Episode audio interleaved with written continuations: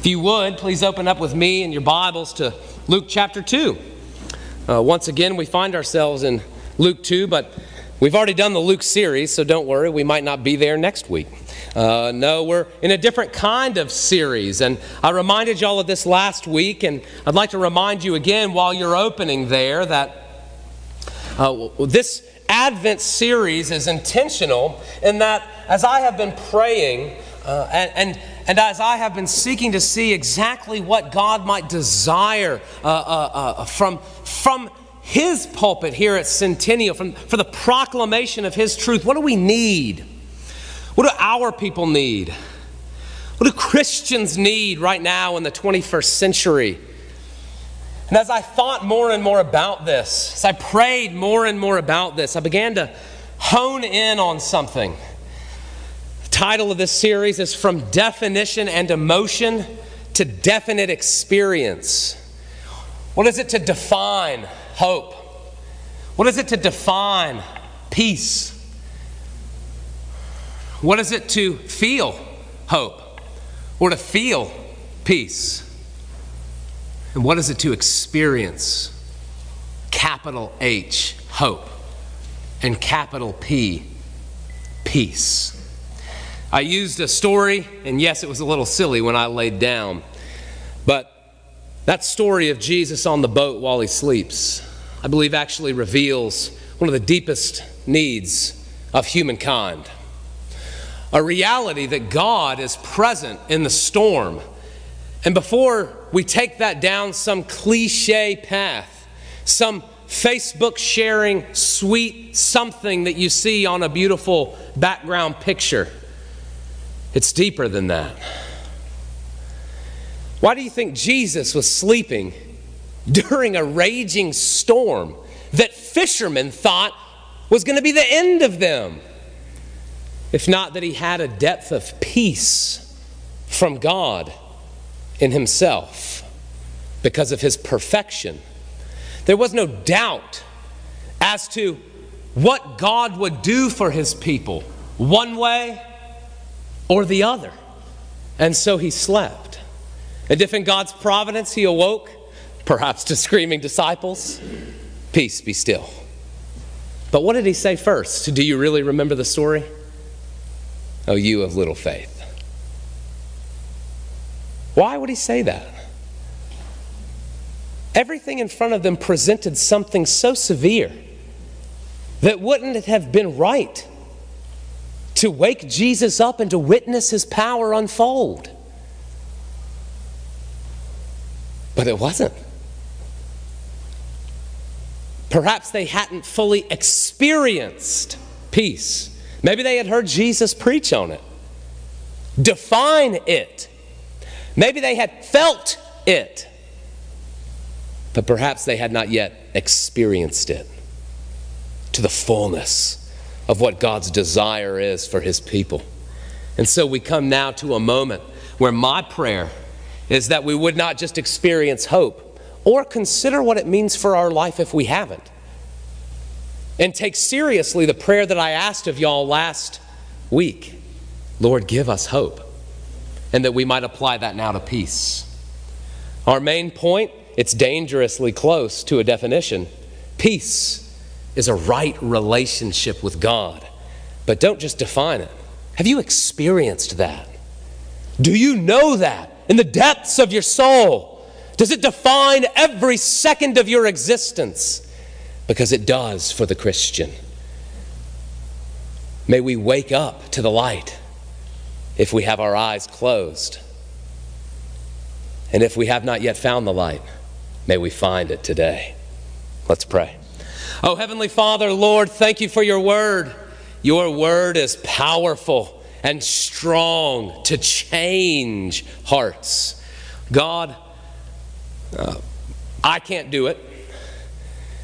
Others can't do it for themselves, but You can by Your Word. And so, God, oh Holy Spirit, we ask that You move and stir in us today. Do it in Jesus' name. Amen.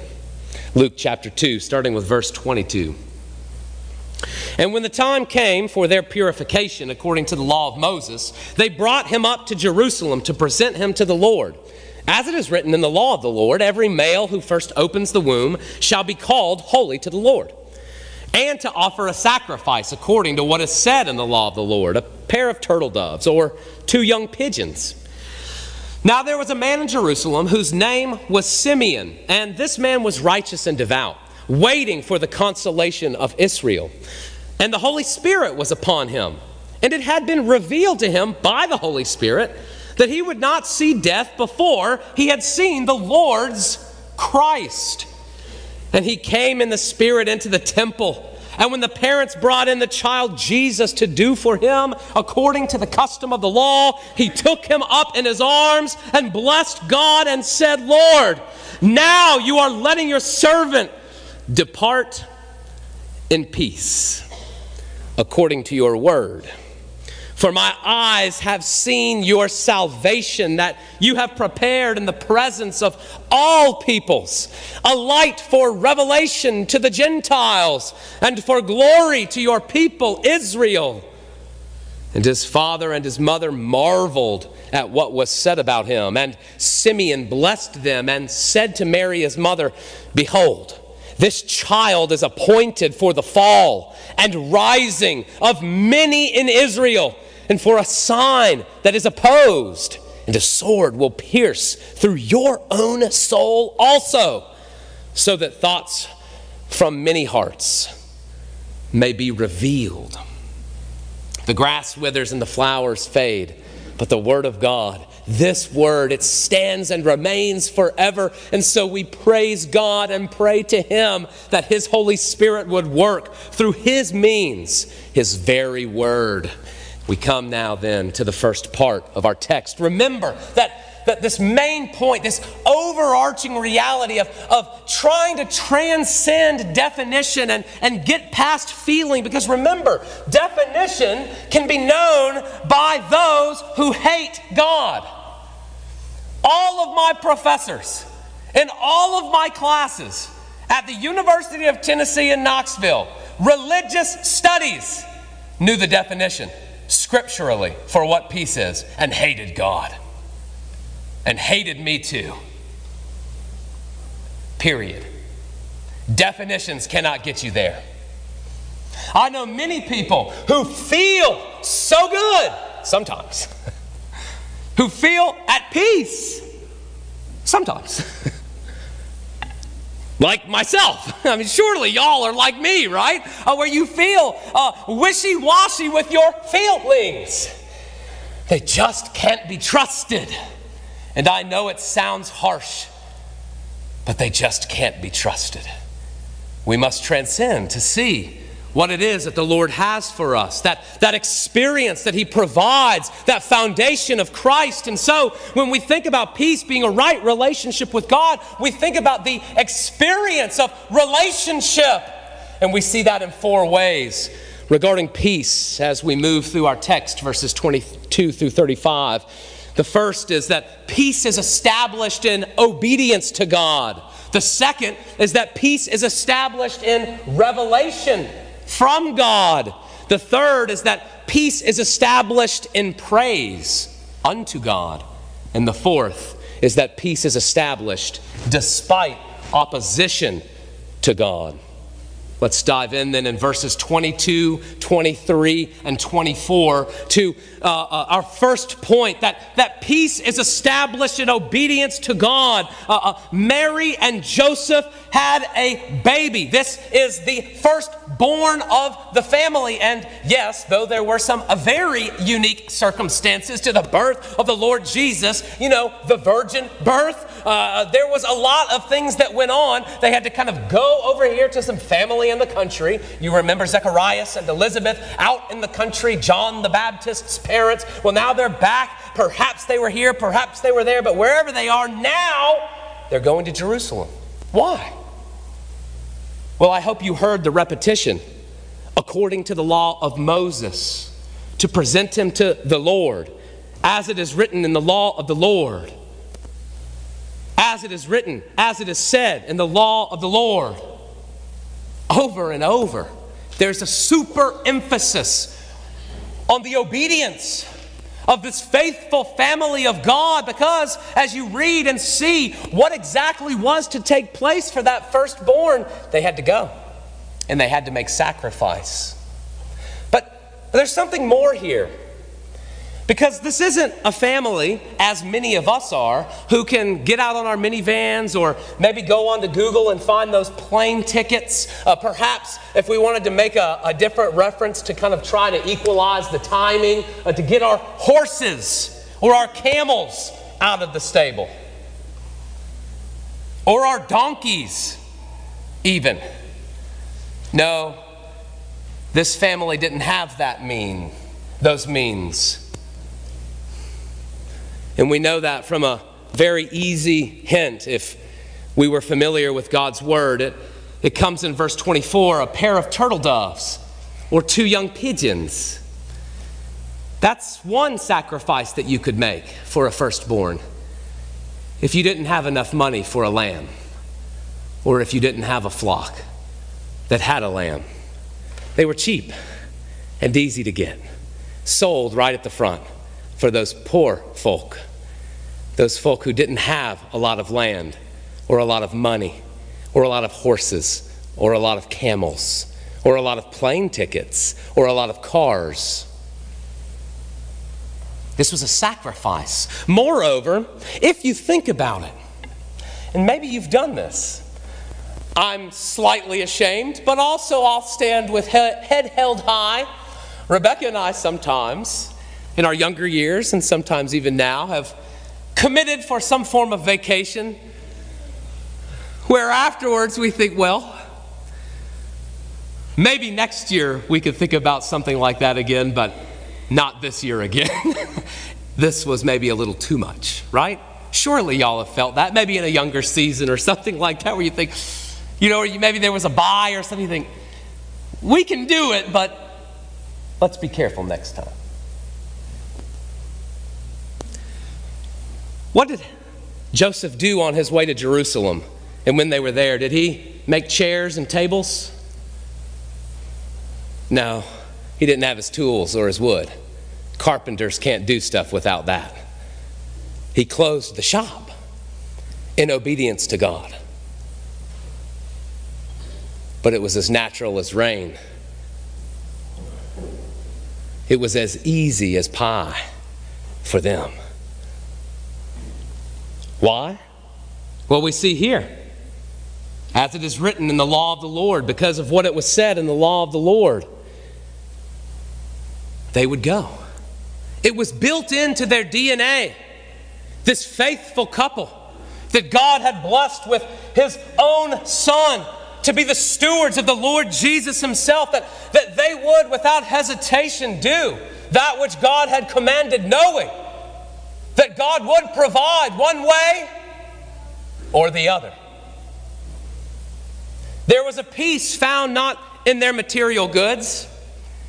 They didn't really have any pigeons and turtle doves. No, their peace wasn't found there. Their peace wasn't found in an ease of life.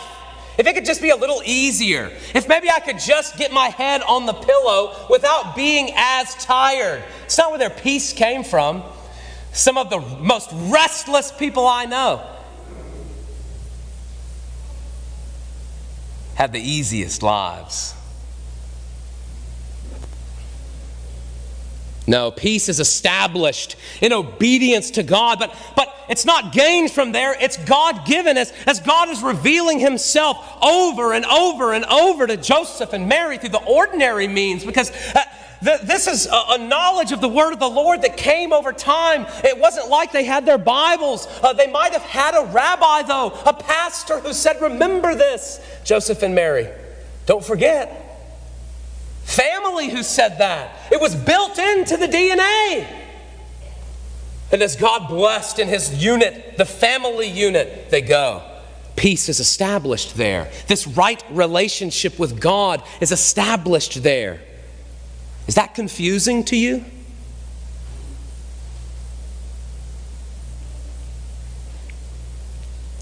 Second point, we're going to come back, don't worry. Peace is established in revelation from God. Verses 25 through 28, as Joseph and Mary are going, albeit, yes, in sacrifice, but honestly, ordinarily. It's not, I don't think that, and this is where I'm stepping outside the bounds of Scripture a little bit, but if we were to interview Joseph and Mary and say, hey, are you sacrificing unto the Lord to go to Jerusalem? I believe that Joseph and Mary both would say, no, we're not. How can it be a sacrifice if we're doing that which we were going to do anyways? Okay, so as Joseph and Mary are going, yes, albeit at a sacrifice, but there's the ordinarily going in obedience to God, knowing that which God expects and desires of them, and them desiring the same thing. There is another character that finds an entrance in this wonderfully true story, Simeon. And he has had revelation from God. A unique revelation, one that we don't receive in the same way because we have the Word of God and the canon indeed is closed. We have something far more superior is what Jesus told His disciples. We have something far more sure is what Peter told the sojourners, the believers that are spread out in the empire of Rome. We have the very Word of God, established and carried along by the Holy Spirit, preserved perfectly throughout time. And indeed, after time stops, I've said it here and I'll say it again, we'll have the Bible in heaven, for it is perfect. And perfect things go to heaven, guaranteed. And so here we see a revelation that would be just like the Word of God, but before the Word had been established in the way that we have it now. And God had revealed to Simeon that he would behold the Lord's Christ. And remember quickly that the Lord's Christ, this isn't Jesus Christ, Christ being his last name. Christ is a title. Christ in the Hebrew, Messiah in the English, anointed one. All of that meaning the king, the one set apart by God to do God's will. And if we got the capital M Messiah, oh boy, that means that the Scriptures are being fulfilled now. And that is what God revealed to Simeon, that he would behold the Lord's, capital C, Christ. It wouldn't be David. It would be David's greater son, even greater than Solomon and all his riches.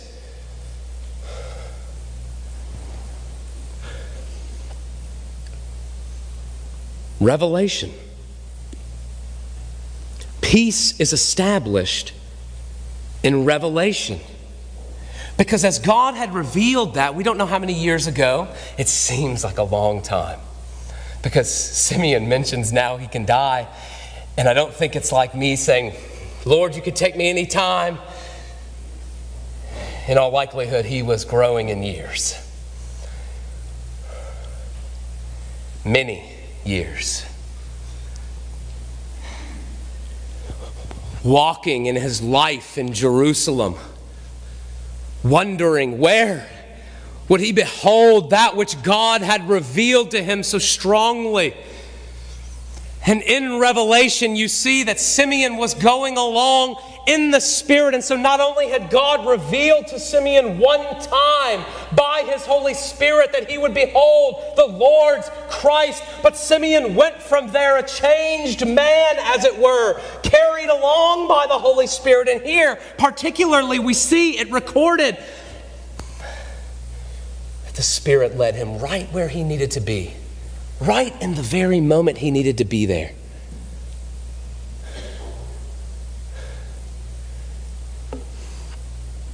Establishing a peace through his revelation, because God's revelation is a fulfillment. What do we get in Genesis chapter 1? We get what it should look like, right?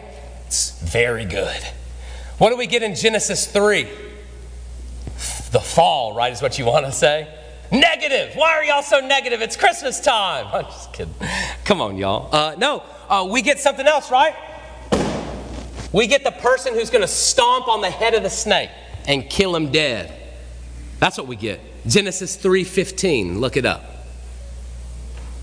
Proto-evangelion is what the big wigs like to call it in all the college places. What do you get when God promises Abraham? What do you get when God promises Noah before him? What do you get when God promises the patriarchs, Isaac, and then Israel, right?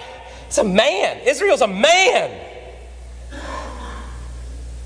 with children, with faces that you can behold. You can find Israel. With David, with his lineage, with Daniel, with all of the prophets, those who suffered turmoil and tumult, like Jeremiah, and those who saw glory, even the glory of Jesus himself, like Isaiah. You saw revelation. And what does Simeon get? He carries on the will of all of those prophets. Every single one of them, starting from Adam. Every single one of them, all the way up until he is the one who beholds God's Christ. And peace is established in Revelation. It was established then.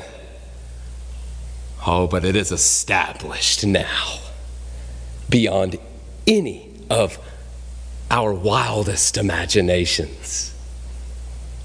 And now, Jesus tells us that we have it better. It's not my words. That's your Jesus' words. Look it up. I challenge you. Peace is established there in Revelation. Does that surprise you? Are you surprised by that or confused by that? We'll come back to that. Thirdly, peace is established in praise unto God, because as Simeon beholds this boy, clearly a boy that he can pick up, and if he is an older gentleman, not to say that any of our older gentlemen, I don't know why I'm looking at Rick, huh? Low-hanging fruit? I don't know. I'm sorry. Keep them on their toes, you know. Clearly, it's not like a 10-year-old, right? Right? No, it's a boy that he can pick up because he holds him in his arms. And what does he do? He sings to God. He sings. And if you want to know how we know, it's because Luke is certain to record it as such. Because you see, there's this indentation. And that's not just the editors of the Bible printed in English. You say, you know what? This is a perfect place to indent.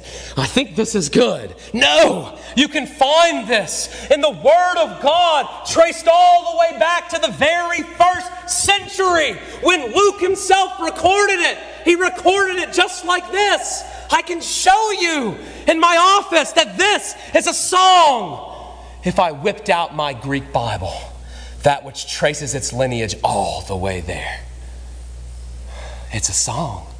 It is praise, unadulterated praise. And no, it doesn't rhyme like ours. And it may not have had a musical setting like ours. But he praises God. And he has some distinct words. Lord, now you are letting your servant depart in peace, according to your word.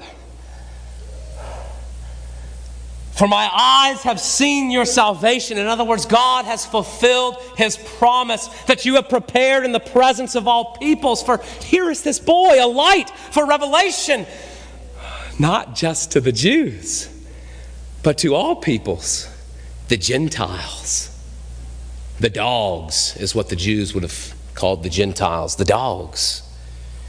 And for glory to your people, Israel. This is big praise. This is deep praise. This is contemplative praise. This is praise that is culminating years and years of wisdom and discernment that has been given to Simeon from God by the Holy Spirit through worship and adoration of Him. For how do we receive wisdom from God?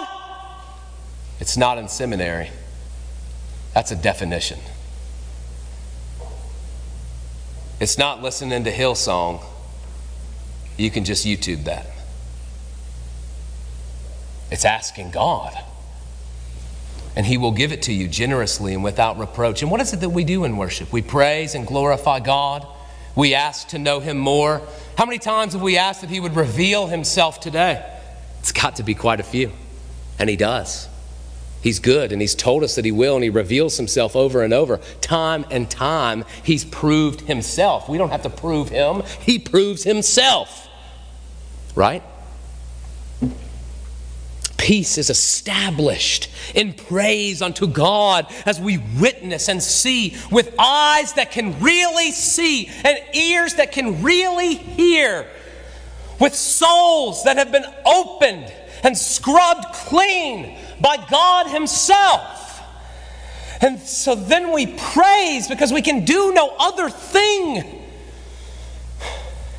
And in that moment, there's an establishment of peace. But does that surprise you? Does that confuse you? If I were to ask you to write down what your definition of worship is and how often you do it, what would you say? And why? But we'll get back to that. Our fourth point is that peace is established despite opposition to God, because as Mary and Joseph are coming very ordinarily, as Simeon is beholding, but honestly, quite ordinarily, as he's walking in faith and even in hope, knowing that God has revealed something to him so certain, so sure, that it could be no other thing but this, that he will not perish until he sees God's Christ, that he is going in this way, and that as he beholds God's Christ, the Lord Jesus, he praises God. These things are so ordinary, and there's one more thing that is very ordinary. And Simeon reminds Mary of it very soberly. Peace is established despite opposition to God. Verses 33 through 35. As his father and his mother marveled at what was said about him, Simeon blessed them and said to Mary, his mother, "Behold, this child is appointed for the fall and rising of many in Israel, and for a sign that is opposed." Let's take the parenthetical out for a moment. This is Luke's easy way to show us that there's something going on. Is this Luke speaking? Is this Simeon speaking? Let's just take the parentheses and move them right here for a second. "For a sign that is opposed, so that thoughts from many hearts may be revealed." Are you a follower of God or are you not? The answer would be yes, depending on the context that you find yourself in. In Jerusalem, if I said, "May God live forever and ever, we all love God," at this time, everyone would say, "Hear, hear, amen." But not all meant it. The crowd that followed Jesus and yelled, "Lord, He has come. David is coming into His city," and laid palms down, just days later screamed, "Crucify! Crucify!" It's the same people. There is overlap. And there is overlap now. Hearts will be revealed. There is opposition. Jesus has many words on this, but if we think here for a moment, the fall and the rising of many, what does this mean? It means that looks can be deceiving. You know? Isn't that so true in your life? Don't you resonate with that? That looks in and of themselves can be deceiving. It's true here in the Scriptures. This is a baby, but it's God's Christ. David was ruddy, a youth in the field. He was God's Messiah.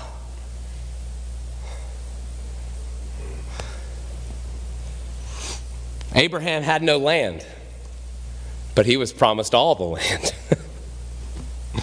Moses couldn't speak, but he's the prophet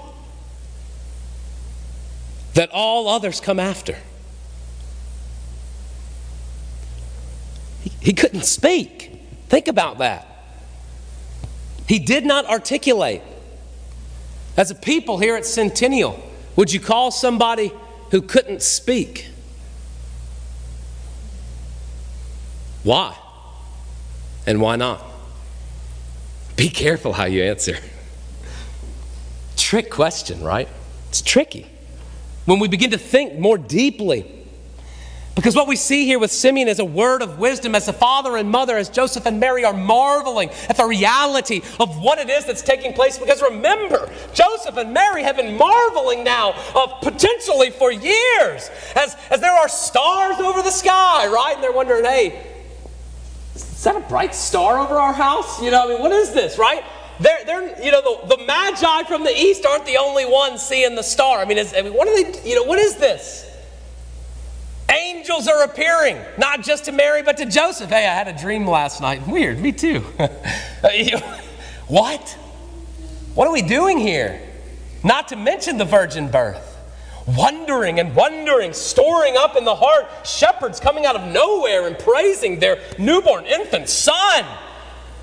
All of these things taking place years later, in all likelihood, if we follow the true context of the word, gold and frankincense and myrrh being dropped off from these magi, these magicians from the east. And you're thinking, would you like to stay the night?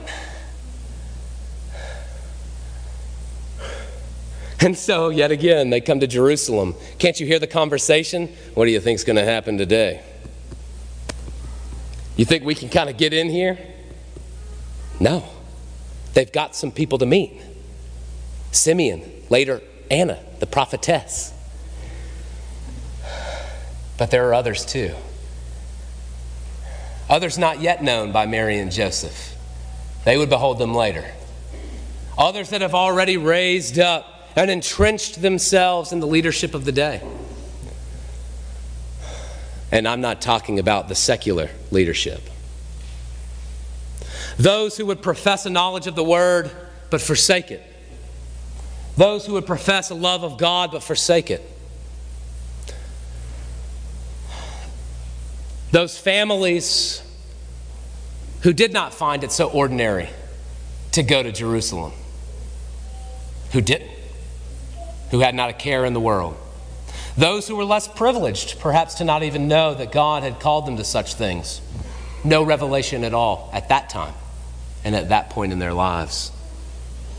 All of these things bear out into a sobering reality that there is opposition to God, and that there has been since this revealing in Genesis 3 of this great problem that we have. And the problem is much deeper than we like to think it is, because we love to take a point like this and a passage like this and say, I know who this is about.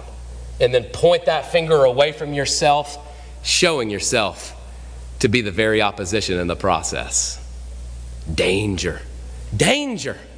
As hearts are revealed, what is ordinary? What is not ordinary? Where do we find ourselves as we think about the fall and the rising of many in Israel, of those Gentiles who are far off, of the Simeons who have had it revealed to them and are moving in confidence, of the Marys and the Josephs, all beginning to circle around the Lord Jesus? And then there's that parenthetical statement that brings us back and bridges the gap from 1st to 21st century. And a sword will pierce through your own soul also. Where in your soul do you need to be pierced? There's 4 easy categories I can think of. Obedience, revelation, praise, and or allegiance. Do you find it natural to obey God? Is it natural or unnatural?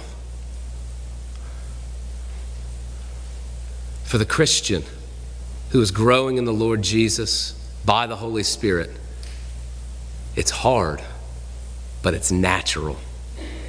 It's natural and not unnatural. We fight against those things that God despises because we ourselves have been given a spirit that despises those things that don't please God.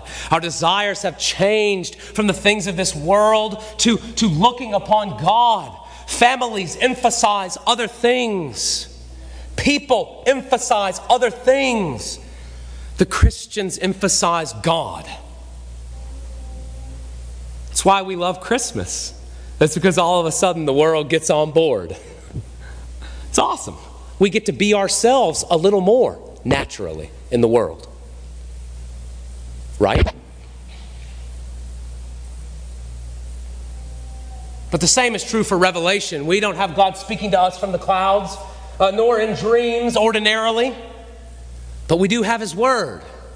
And we desire such a relationship with God because we know that peace is established there because God, by His Holy Spirit, has given us something, perhaps long ago, perhaps more recently, but what we typically call this is our testimony in the South. But really, it's our conversion point where our testimony, it started way back here as the Holy Spirit maneuvered us right where we needed to be. And as God begins to grow us from this conversion point, it's a point in our testimony where we are believing in the Lord Jesus. And as we do that, we move forward, desiring to know more always. That's not a Sunday school attendance a stump speech.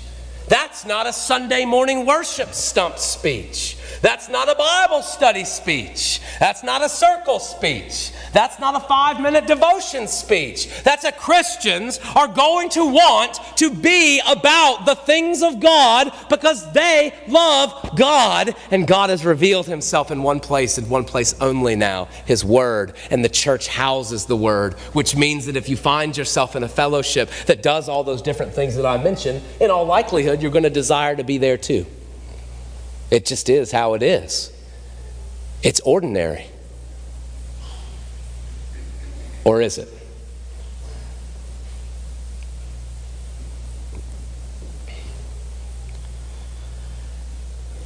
Or is it? But perhaps it's not obedience or revelation, but praise itself. Why do you go to church? Why? Not what is. Why do you go to church? There is an answer. It's to glorify God. That's the only answer. Everything else is secondary. Period. Hear me well. For God is a jealous God, and He will not condone anyone sharing His glory. We come to church to worship and praise God.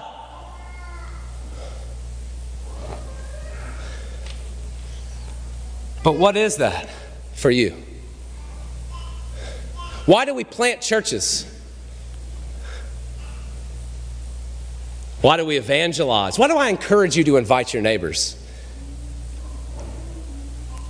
Why does Rebecca take part in church planting like I do, in different and various means? Why? It's not just to see another church, and it's not to see souls saved. Cliffhanger. It's for the glory of God.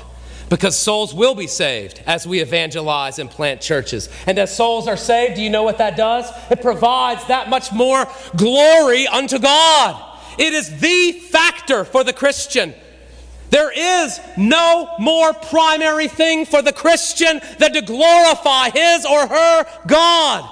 It's what we teach our children. It's what we teach our parents. It's what we teach our grandparents. It's what grandparents teach children and grandchildren. It's what we do at work. It's what we do at play. It's what we do with friends. And it's what we do with enemies. It is the defining factor of the Christian. Not even obedience. But the desire to glorify God in what we do. For He alone deserves it, and He has deserved it from the very beginning before we existed. And He created us for one purpose only, to glorify Him. And He can do that, even if it sounds offensive to you, because He is God. But God be praised even more, because he doesn't have to be this for him to deserve all the things I just said. But God is good and merciful and truthful and righteous and loving to his creation. That doesn't need to exist for the requirement for glory to exist. But he sent his own son, Jesus. It's Christmas time, because he knows we cannot do it on our own. He knows we don't stand a chance. And so he accomplishes the task for us, which only doubles, triples, and then multiplies over on itself the praise that we render unto God, which only doubles, triples, and multiplies over on itself the reality of our desire to see exactly what he's revealing, because it sounds so ludicrous if it were not true, which only doubles and triples and multiplies over on itself the reality of the desire to obey God, which only doubles and triples and multiplies over on itself the reality of the establishment of peace that God gives every single one of his people. A right relationship through the Lord Jesus that's not a feeling or a definition, but a foundation. Not from the babe, but from the man on the cross who dies for you and me. That is peace, one that lasts. That's why Jesus slept on the boat and why his disciples had little faith. But I have little faith too, and it crushes me every day. Do you have peace? I can't answer with a lie. I'm not always at peace. Are you always at peace? But you know, as God has revealed himself more and more to me, maybe you might resonate, or maybe this might provide a path for you. In obedience, through his revelation, in praise, despite opposition from myself and others, there are things that cannot be taken away from me.